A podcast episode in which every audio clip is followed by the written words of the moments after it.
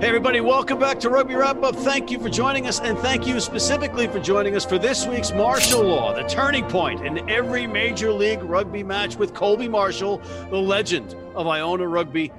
Colby, it was a big weekend. Huge weekend, and disappointing if you're a New York Rugby fan. A critical game for Rugby United New York against New England didn't go their way. They went into the game 4 points ahead of NOLA in the standings. As we know, only two teams from each conference make the playoffs, so every game is pretty much must win for Rugby United New York moving forward. In the 70th minute in this game, they turned the ball over in dangerous territory, and New England was able to get the ball to Bird and Waka, who made a terrific grubber kick down the left side of the field.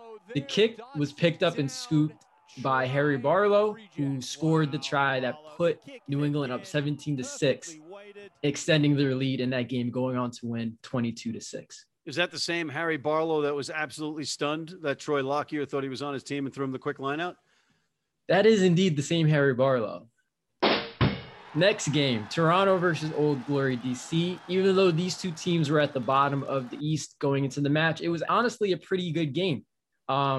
Heck of a game. The turning point for me was when Andrew Ferguson, one of my players to watch coming into the season, made a terrific individual effort. Could have been try of the week, I think. Toronto would go on to come back from a huge deficit in the game and go on to win 34-28.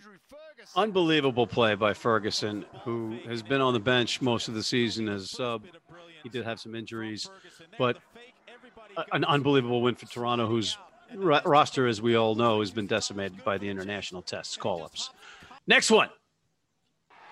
Yeah, it was hard to pinpoint a turning point in this game between San Diego and Seattle, as the Legion gave us their best Giltinis impression, jumping out to a 24-0 lead in the first half. But when it was 17-0, Seattle committed a crucial turnover in their own half that led to Ryan Matyas getting the ball for the Legion, scoring his second try of the game, had a big half.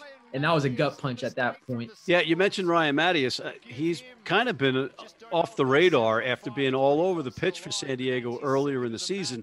And now he's getting some playing time again because of the international call-ups.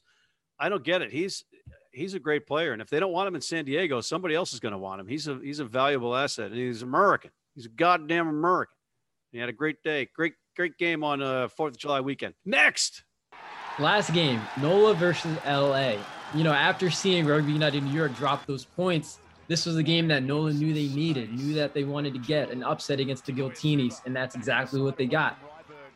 For me, the turning point was a combination of two things. One, when LA was up 17-16, and NOLA was able to hold them to 3 points when the game was under 10 minutes to go.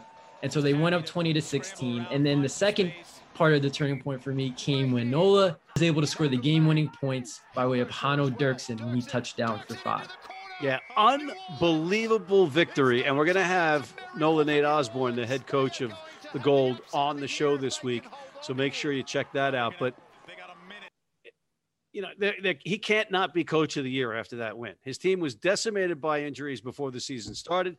He lost half his roster to international call-ups, and they basically had local club guys filling in, and they're playing on the road at the Coliseum against a pretty much intact LA Giltini squad. Just stunning, absolutely stunning. One of the biggest sports upsets I've ever seen in any sport. That's a huge claim, and I heard the announcer say that as well.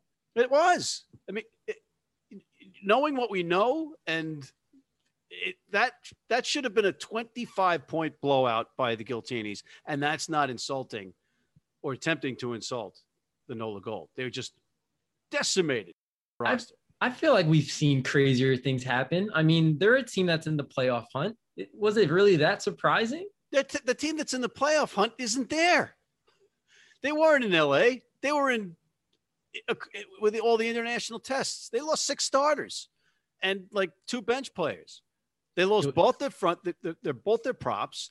They lost Eric Howard as a hooker. They lost him too. Kyle Bailey was injured but traveling with Team Canada. He's their captain. They lost guys in the back line. And coming off the season they've had with all of the injuries, they had absolutely no business winning in LA. None. So LA took them lightly. That's what happens. Major League Rugby, anything can happen. All right. Okay, and there you have it, Colby. That's a lesson to be learned. Anything can happen here on martial law. All right, on that note, my friend, do you have any final thoughts? Can't wait for this playoff race to continue. They're right around the corner, 2 more weeks left in the season. I'm excited. Well, I'm excited too, Colby. I'm excited about seeing next week's martial law. I'm also excited about all the Major League Rugby stuff in front of us, but we are out of time. So thank you. And thank you, fans, for coming in and tuning in. And we do have other stuff that we'd like you to check out in the meantime, including The Rugby Odds, featuring WWE Hall of Famer John Bradshaw Layfield, the world's best sports bettor ever in the Philly Godfather, and Rugby's Gift A Bailu, our Major League Rugby show, martial law, the Zack Attack, and please sign up for our Rugby Wrap-Up Red Cross Blood Donor Team.